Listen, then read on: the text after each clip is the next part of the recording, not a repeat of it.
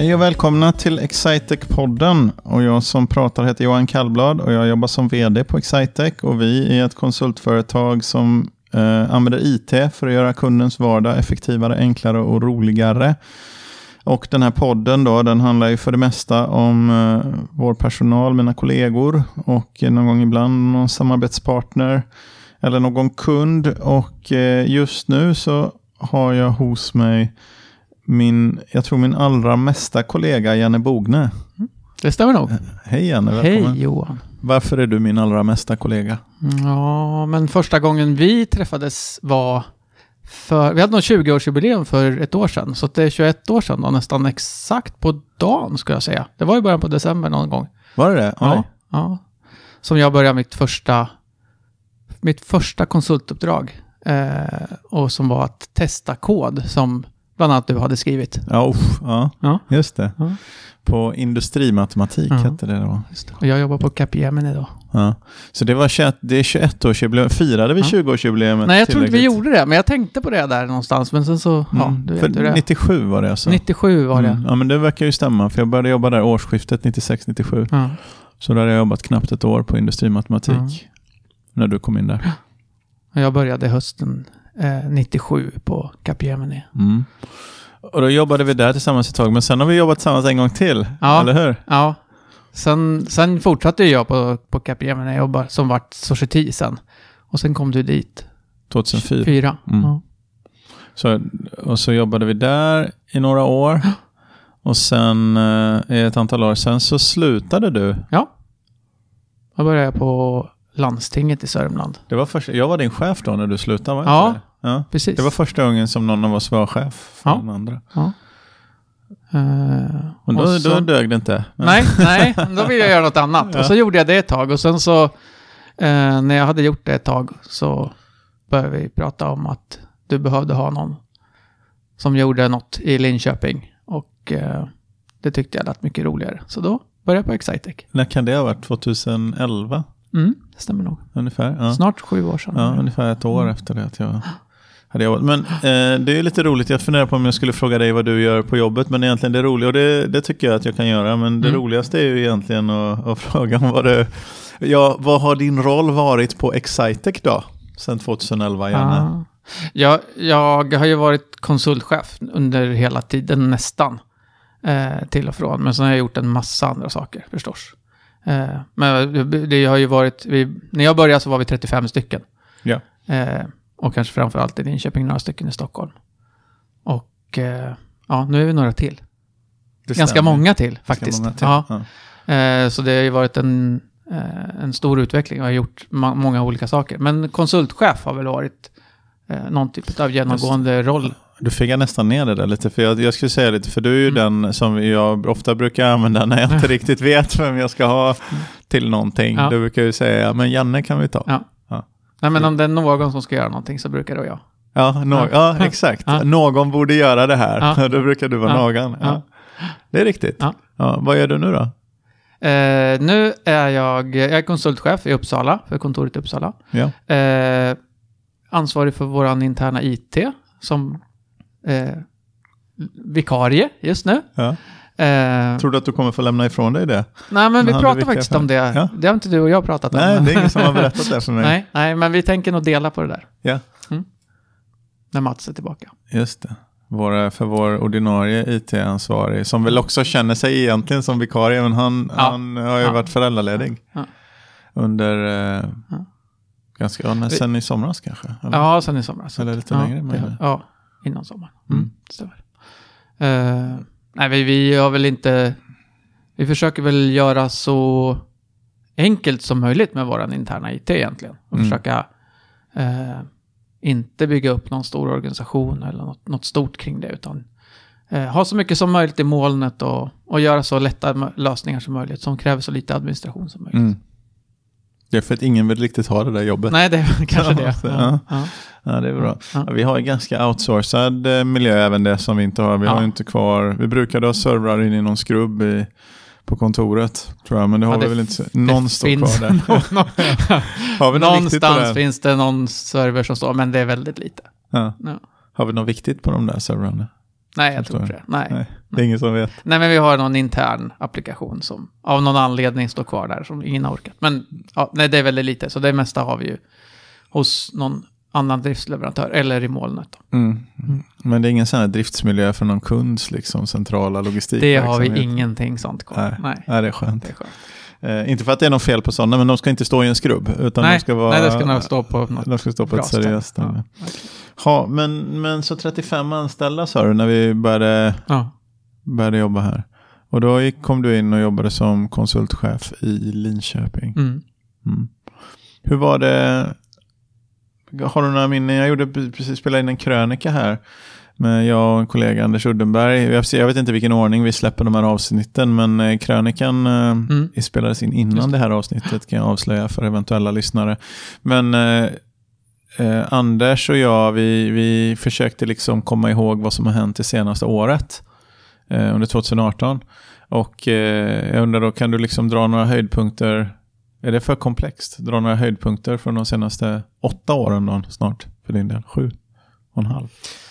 Eh, ja, det ja, det är ju klart att det är komplext. Ehm, jag skulle säga att det ganska snart efter eh, jag började, typ ett, ja det kanske bara var ett par månader egentligen, så, så köpte ju Excitec ett, ett annat konsultbolag som heter Sundit då. Och plötsligt så vart vi dubbelt så många. Mm. Eh, och det var ju en...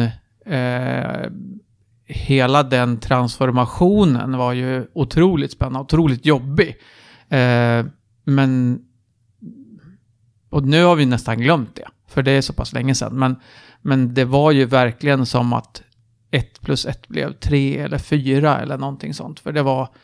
Eh, vi tyckte väl att Excited var ett helt okej företag innan dess. Och, och, och Sundit hade väl också sina utmaningar, men, men var också ganska bra. Men när vi sen blev något tillsammans så vart det så väldigt, väldigt mycket bättre än det vi hade varit innan. Så att eh, det är ju att ha varit med om det, den ändå ganska skakiga resan och sen som faktiskt blev så, så bra när vi var klara med det. Eh, det, det var ju helt klart en höjdpunkt liksom Mm. i det. Ehm, men också, jag tyckte att när, vi, när jag började så vi hade ju inte speciellt mycket uppföljning när det gäller liksom hur vi jobbar och hur effektiva vi är och sådär. Och det har vi ju jobbat ganska mycket med. Nu har vi ju Mm. fantastiska verktyg och Vi, vi tittar mest det. på pengar då tror jag. ja, det är väl nog säkert så. Det, var så, Ja. så det kanske är så när man är mindre, man tittar Mm. på liksom hur det blir med pengarna och lite med tiden. Nu tittar vi lite mer på hur Mm. vi gör saker och ting Mm. tror jag. Ja, Även verkligen- liksom sånt som är, är, vi blir överraskade nu att om vi inte kan svara på hur många dagar från att vi tar en ansökan till att kandidaten har fått beskedet om uh, hen får jobb eller inte.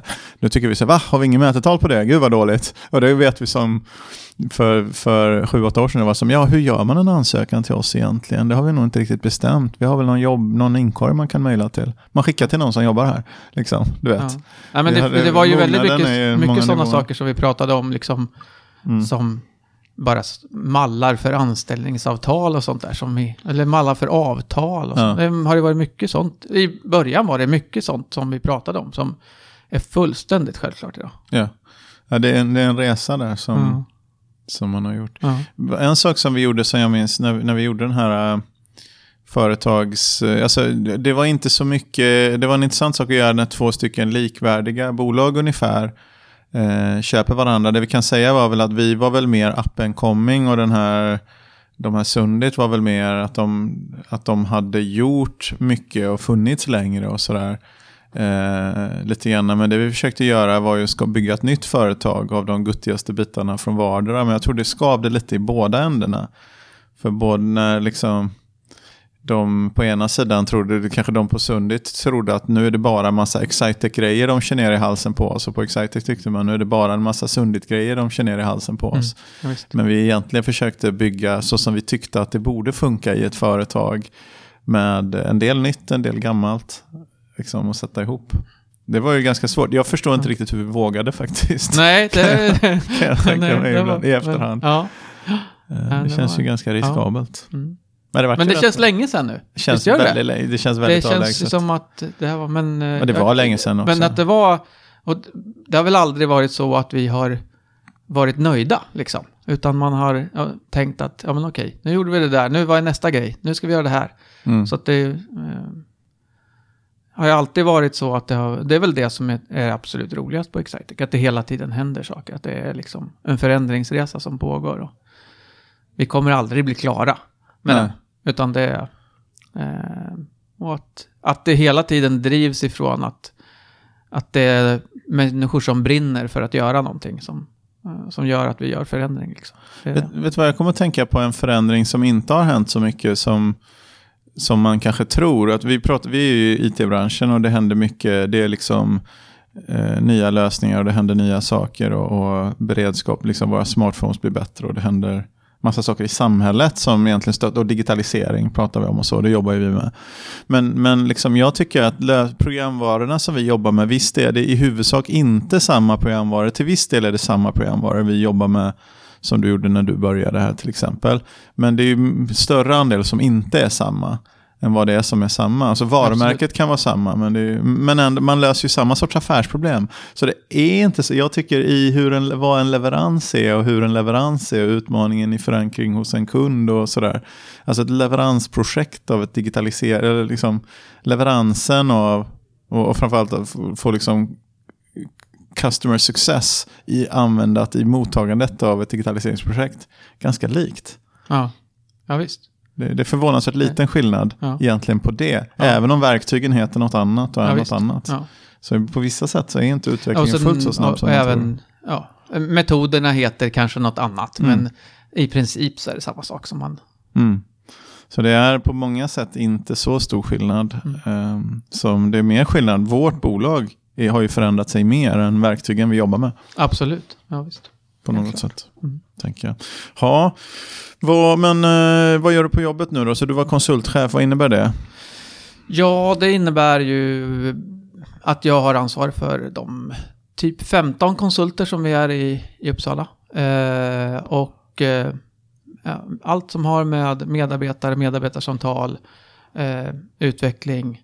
Eh, kanske inte så mycket. Tidigare så har vi ju jobbat mer med att se till att alla har ordentligt att göra. Det har Mm. vi ju gjort om lite grann. Så det är ju våra, det som vi kallar för kompetensområdesansvariga som ansvarar för det. Så det är inte så mycket min roll längre.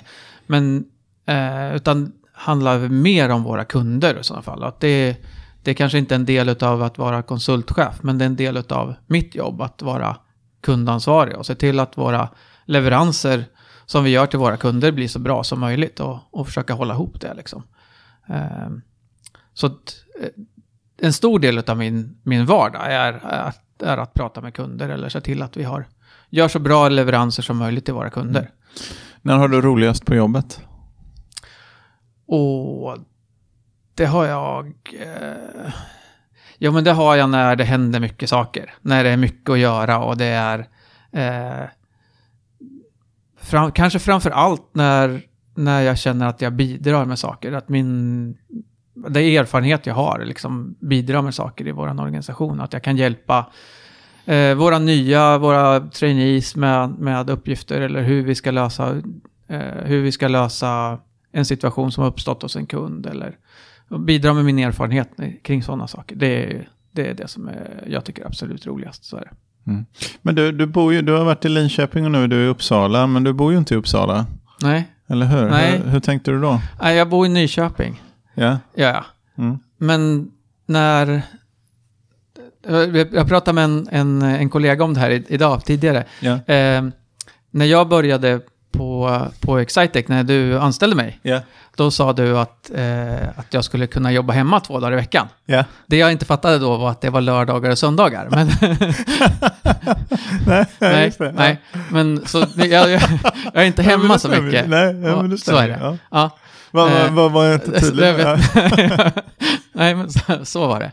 Eh, men, men jag trivs ju mycket, jag trivs jättebra med det. Jag tycker att det är kul att vara på olika ställen och eh, jag försöker vara i Uppsala tre dagar i veckan nu då. Eh, men jag är också i Stockholm eller i Linköping och det, det är att kunna vara på olika ställen, träffa olika människor, det är jättekul. Mm. Så är det. Är det jobbigt att vara, är det arbetsamt att vara konsultchef på Excitec? Ja, vad ska jag säga? Ja, det är det väl. Det är väl det som är kul med det.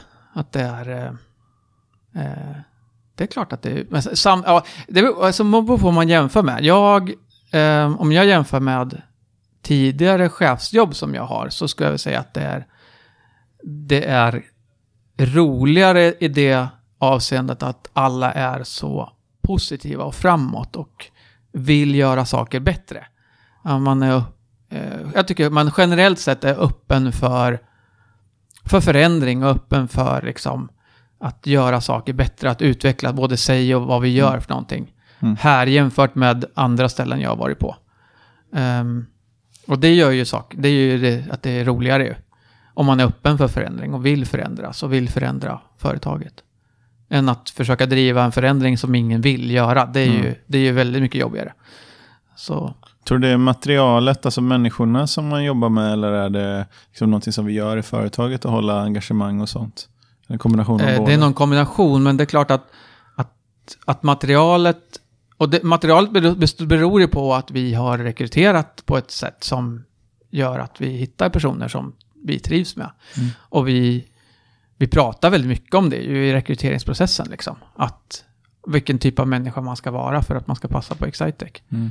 Eh, Hur mycket jobbar du med kompetensförsörjning och rekrytering? Eh, ganska mycket nu.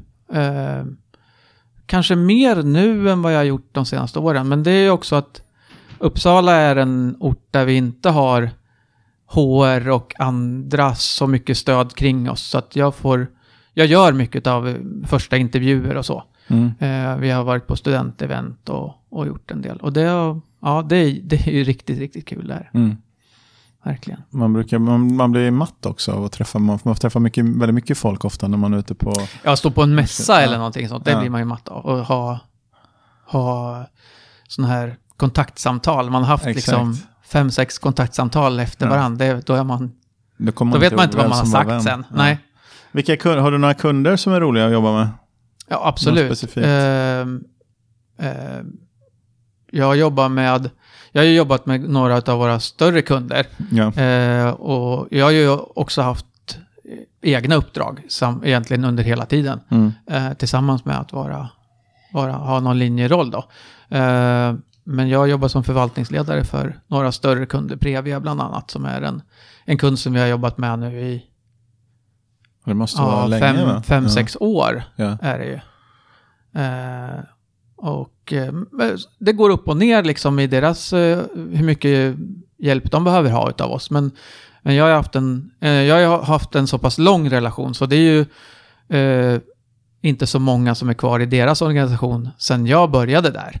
Så jag har ju väldigt bra koll på deras system och hur det fungerar och hur det hänger ihop. Egentligen kanske mycket bättre än vad de själva har många mm. gånger. Um, så det, och det är ju det är kul, det är kul när man kan diskutera lösningar på ett sånt sätt. Så att, uh, jag, jag, kan lyssna på vad de har för behov och eller hjälpa dem med att skissa på en lösning. Uh, och sen så få, få hjälpa till att driva igenom den. Så att det, Eh, men jag jobbar ju, jag har ju liksom historik från lite större företag. Eh, där jag historiskt jobbat med SSAB en hel del, mm. bland annat. Och landsting och kommuner och sådär som jag har jobbat med också. Men och det gör ju att, att jag kanske har bättre förståelse för den typen av verksamhet. Mm. Eh, och har fått en del sådana uppdrag. De flesta, 90% av våra kunder har ju mindre, omsätter mindre än 500 miljoner kan man säga ungefär. De är inte små men nödvändigtvis. Men 90% eh, är väl i spannet 50 500 miljoner i omsättning ungefär. Och sen är det en del, men ofta är det mycket, ganska stor del av, av alltså de största kunderna är ju ofta, de största volym omsättningsmässigt är ju ofta större verksamheter. Och de kan ju behöva lite annan eh, Ja, de var lite mer processorienterade, det är fler kontaktytor och det, det är För inte många av våra kunder, våra kanske norm, vad ska man säga, normalkunder har ju har inga egna processer för mm. sin systemförvaltning, men de här kunderna som jag har jobbat med har ju många gånger ett sätt att jobba med det här. Så, mm. och, och, och, det som jag har jobbat med tidigare också. Ja, just det. Medan vi har, det blir ofta vi som får bestämma förvaltningsprocessen hos de andra och då förlitar vi oss på vår, vårt sätt att jobba. Men där måste man anpassa sig lite mer kanske. Till, eh, ja, men det är bra. Vi skulle kanske ha lite, må bra av att ha ännu lite fler, lite större kunder tror jag. Mm. det Det- tror jag också. och få lite mer exponering. Ibland är det faktiskt lite lättare också att jobba mot de större. För det är tydligare, eller på något sätt, man får, de har en erfarenhet av att använda IT och en förståelse för vilken tid. De kan, våra stora kunder kan ofta tycka vi är, i min bild, att vi är oerhört snabba och effektiva och att det går fort att genomföra och det är mycket ansvarstagande. Men ibland kan en del av de mindre kan ha en orealistisk förväntan. Det är ju vårt jobb som erfarna att sätta rätt förväntan såklart hos kunden. Men ibland kan de ha en orealistisk förväntan på hur snabbt någonting ska gå och hur snabbt man ska få effekt av det. Och en, inte riktigt en förståelse för riskerna som kommer med att till exempel pusha ut någonting för snabbt i produktion utan att testa, utan att utbilda och så vidare. De tycker ibland att det kostar massa pengar. Mm. Och de kanske de driver, våra större kunder, så kan det projektet som vi tycker är ganska stort, kan vara ett ganska litet projekt för dem. Ja, ja. Eh, Medan de flesta av våra kunder så är det här det största projektet de driver I- i år, överhuvudtaget ja. i år. Liksom. Mm. Så det, det är klart det, det blir lite annorlunda. Du, vi, har, vi har ett segment på den här podden som heter Någon berättar om något. Och då får man, eh, den som jag intervjuar får berätta om vad den vill. Det är jag som står för namnsättningen, det kan du nästan gissa Mm. på det. Någon berättar om något. För min kreativitet är ibland, eh, ibland bra, ibland begränsad. Men eh, någon berättar om något och du är ju någon, sa ju du. Ja, För det mesta. för, ja. för det mesta. Ja, och just det. definitivt. Ja, ja. och så, så får jag berätta om, om det. något. Ja, så det. vad vill du berätta om? Nej, men jag tänkte så här, ehm, eh, vi är ju båda föräldrar du och jag. Ja. Eh, och båda har barn som, som idrottar. Ja. Ehm, och en, så, jag är ju ganska... Din på högre nivå än, Ja, men- men lika fullt. Men jag, jag har ju varit ganska mycket idrottsförälder genom åren. Och engagerat mig en hel del i mina barns idrottande på olika sätt. Och eh, en, en reflektion är ju att man kan vara på olika sätt som förälder. ja, ja okej. Så till idrottande barn. Ja. Ehm, och eh, det tänkte jag vi kunde prata lite grann om. Och så jag vill höra lite grann vad du tänker kring det. För du har ju också barn som idrottar och hur... Vad är upplevelsen kring det och hur, hur du är som idrottspappa? Som idrotts... Hur jag är som idrottspappa. Eller Ja, hur man, idrotts- vad ja, är men dina tankar kring det? För, att, Ja. för jag tycker det, Ja. man, man träffar på väldigt många som är väldigt bra på det. Ja. Eh, och hjälpa till och coacha sina barn och, och Ja, stötta ja. dem på ett bra sätt. Men det finns ju också en hel del exempel Mm. på kanske föräldrar som vill lite väl mycket. Ja. Eh, Jag, jag tycker man har, och det, det uppmärksammas ju det också, det, det känner vi till. Men det där är ju lite speciellt. Så jag hade min, eh, min dotter då, nu om vi tar hennes idrottsutövande, min 13-åriga dotter, snart 14-åriga dotter som, som eh, eh, spelar innebandy då, står i mål. Jag hade faktiskt jag tänkte lite på det här i, eh, nu i helgen. Eh, hon står i mål ibland, men inte så. Hon har precis blivit uppflyttad. Tyvärr i damidrotten, jag har ju, jag har ju min idrottande dotter då, tyvärr i damidrotten är det så att det börjar tunnas ut. Det är många som lägger av lite tidigare än herrarna, tror jag. Vilket nog om man ska tolka och fundera på det så kan det handla lite om det här med det som händer i en tjejs kropp sådär när hon blir sådär 13, 14, 15 och tryggheten i omklädningsrummet och hela det att de, det blir olika liksom. Och så, så det försvinner, min bild det försvinner många i det. Jag, jag, har verkligen inte kollat någon statistik utan jag har bara Nej sett men det, det på mina så egna är det barns- nog faktiskt. Det är nog. Så det, det försvinner många och det gör att då innebandy nu bor vi i Linköping och det är en ganska innebandytät stad men när de, de får göra väldigt stor åldersintegrering, mer så tror jag än i andra idrotter. Eh, Så min dotter då blev eh, uppflyttad ett snäpp, eh, inte nog på grund av att hon hade så stor talang. Eh, hon, hon var helt okej, men hon var uppflyttad nog för att de behövde målvakter. För att de var nere, det var två målvakter som la, la av i, i det laget som är från, man får vara hur ung man vill, men max- max 18, upp till 18 år då. Okej. Eh, så de är i huvudsak eh, 15, 16, 17 eh, då man får sluta i det laget när man fyller 18. Då, då blir man senior, senior då va. Så, att- så att, i- eller dam då egentligen i innebandyn. Men eh, så hon blev uppflyttad till det här laget antagligen för att de hade ont om målvakter och eh, hon blev då den tredje målvakten i laget och ibland behöver man flera målvakter ju för man roterar dem lite grann och sådär. Så, så eh, hon har spelat då i ett lag nu där hon är 13 och de andra tjejerna är upp till nästan 18 då. Mm. Det är ganska stor Det är skillnad. väldigt stor skillnad. Eh, och det är även stor skillnad på, eh, det både på förmåga och på fysisk utveckling och sådär. Va? Mm. Eh, så hon har haft lite svårt att komma in i laget, men så stod hon, har hon upplevt det som då, Eh, så stod hon nu, de spelar mot ett väldigt, väldigt bra lag i helgen. Ett av, ett av som har bra, brukat vara ett av Sveriges bästa lag i sin åldersgrupp. Då. Och eh, hon stod i mål och de fick stryk med 10-1. Och den, eh, det är inte så kul att stå i mål när man får stryk med 10-1 då. För då, eh, å andra sidan så och den, den, tycker jag den är lite svår, ja, den situationen. Hur, hur ska för, man eh, hantera det som... Ja, ja, hur stöttar man? Men även tycker jag lite, för, för det blir en viss besvikelse tycker jag. Jag tycker tränarna är normalt sett väldigt bra, men det blir en viss besvikelse hos tränare och laget när man förlorar mm. över 10-1. Man, man mår inte så bra, man är inte så glad. Och mm. målvakten, speciellt om en målvakt är då eh, kanske tre år yngre än, än liksom snittet i laget, så ja då tar man lite av det på sig själv och det, mm. det, blir inte så lustfyllt.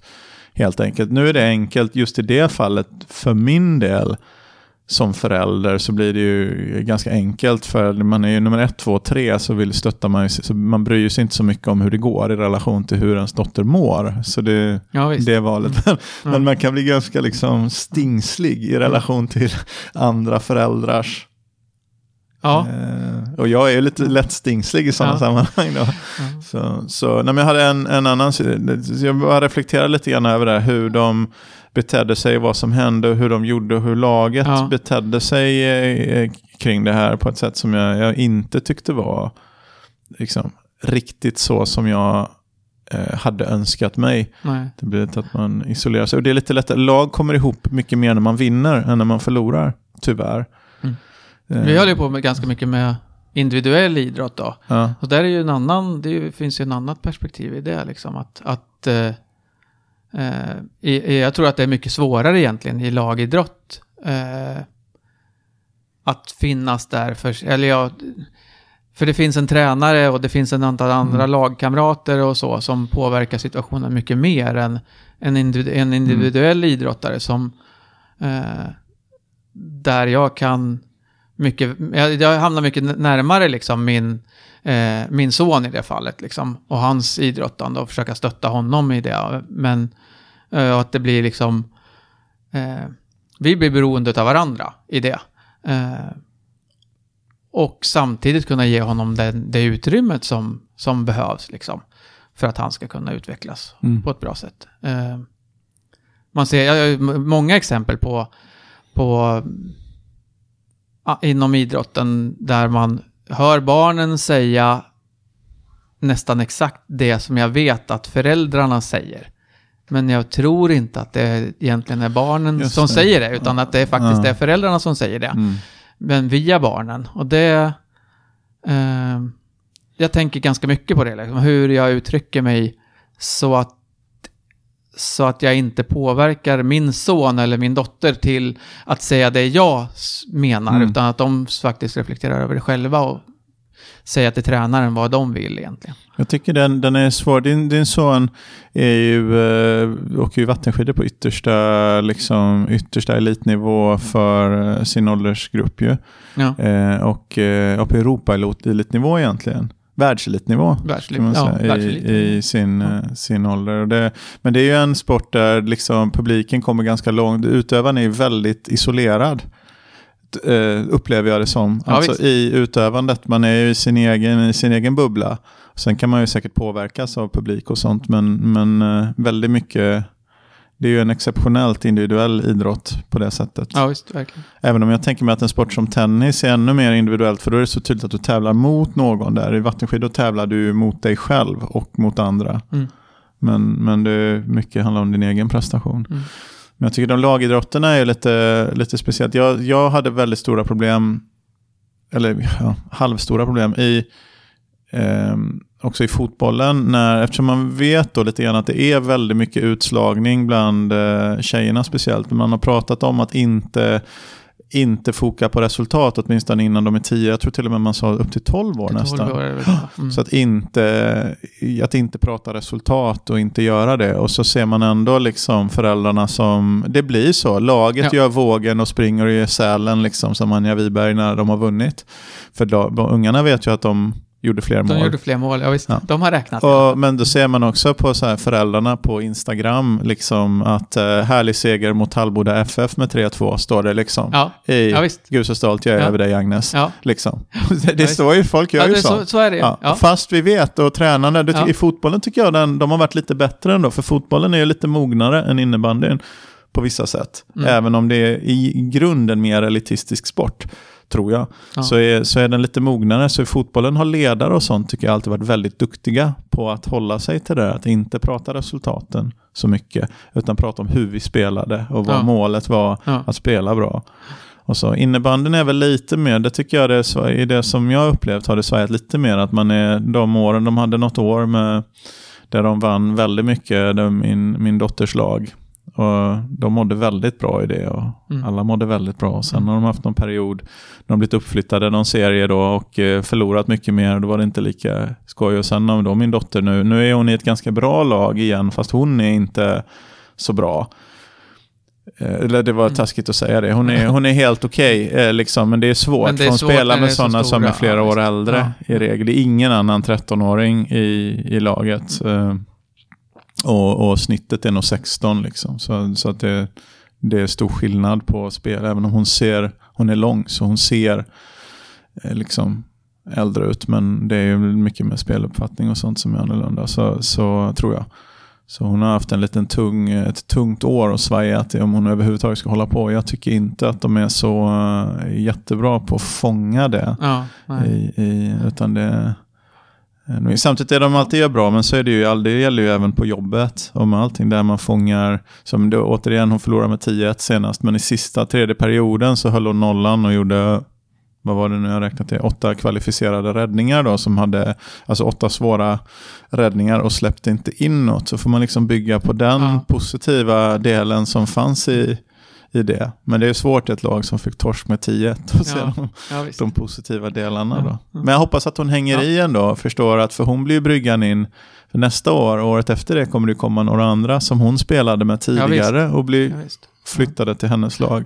Och så kommer hon liksom bli deras brygga och deras trygghet Mm. och, och må bra i det då. Men eh, det är väl eh, så jag kan ha upplevt fotbollen som lite proffsigare än, än innebandyn kanske hur man hanterar lagbyggen och sånt. Ja, det är möjligt. Eh. De kanske har lite lättare också när det är fler. Det är fler som spelar fotboll än innebandy. Kanske inte i Linköping är det kanske inte så. Men...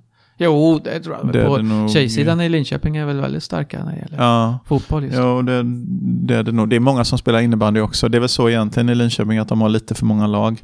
Ja, okej. De skulle behöva ner på något, eh, något färre och, och, och fylla. Det är till och med så att man får faktiskt, de får ha två spelare, för de har svårt att fylla de här upp till 18-årslagen till och med. Då, va? Så då får man ha med två spelare som är äldre än 18, så det kan vara en 25-åring. Så, som Jaha, försöker ha oj. upp till två Jaha. stycken, då, så det kan vara Oj. två stycken 25-åringar.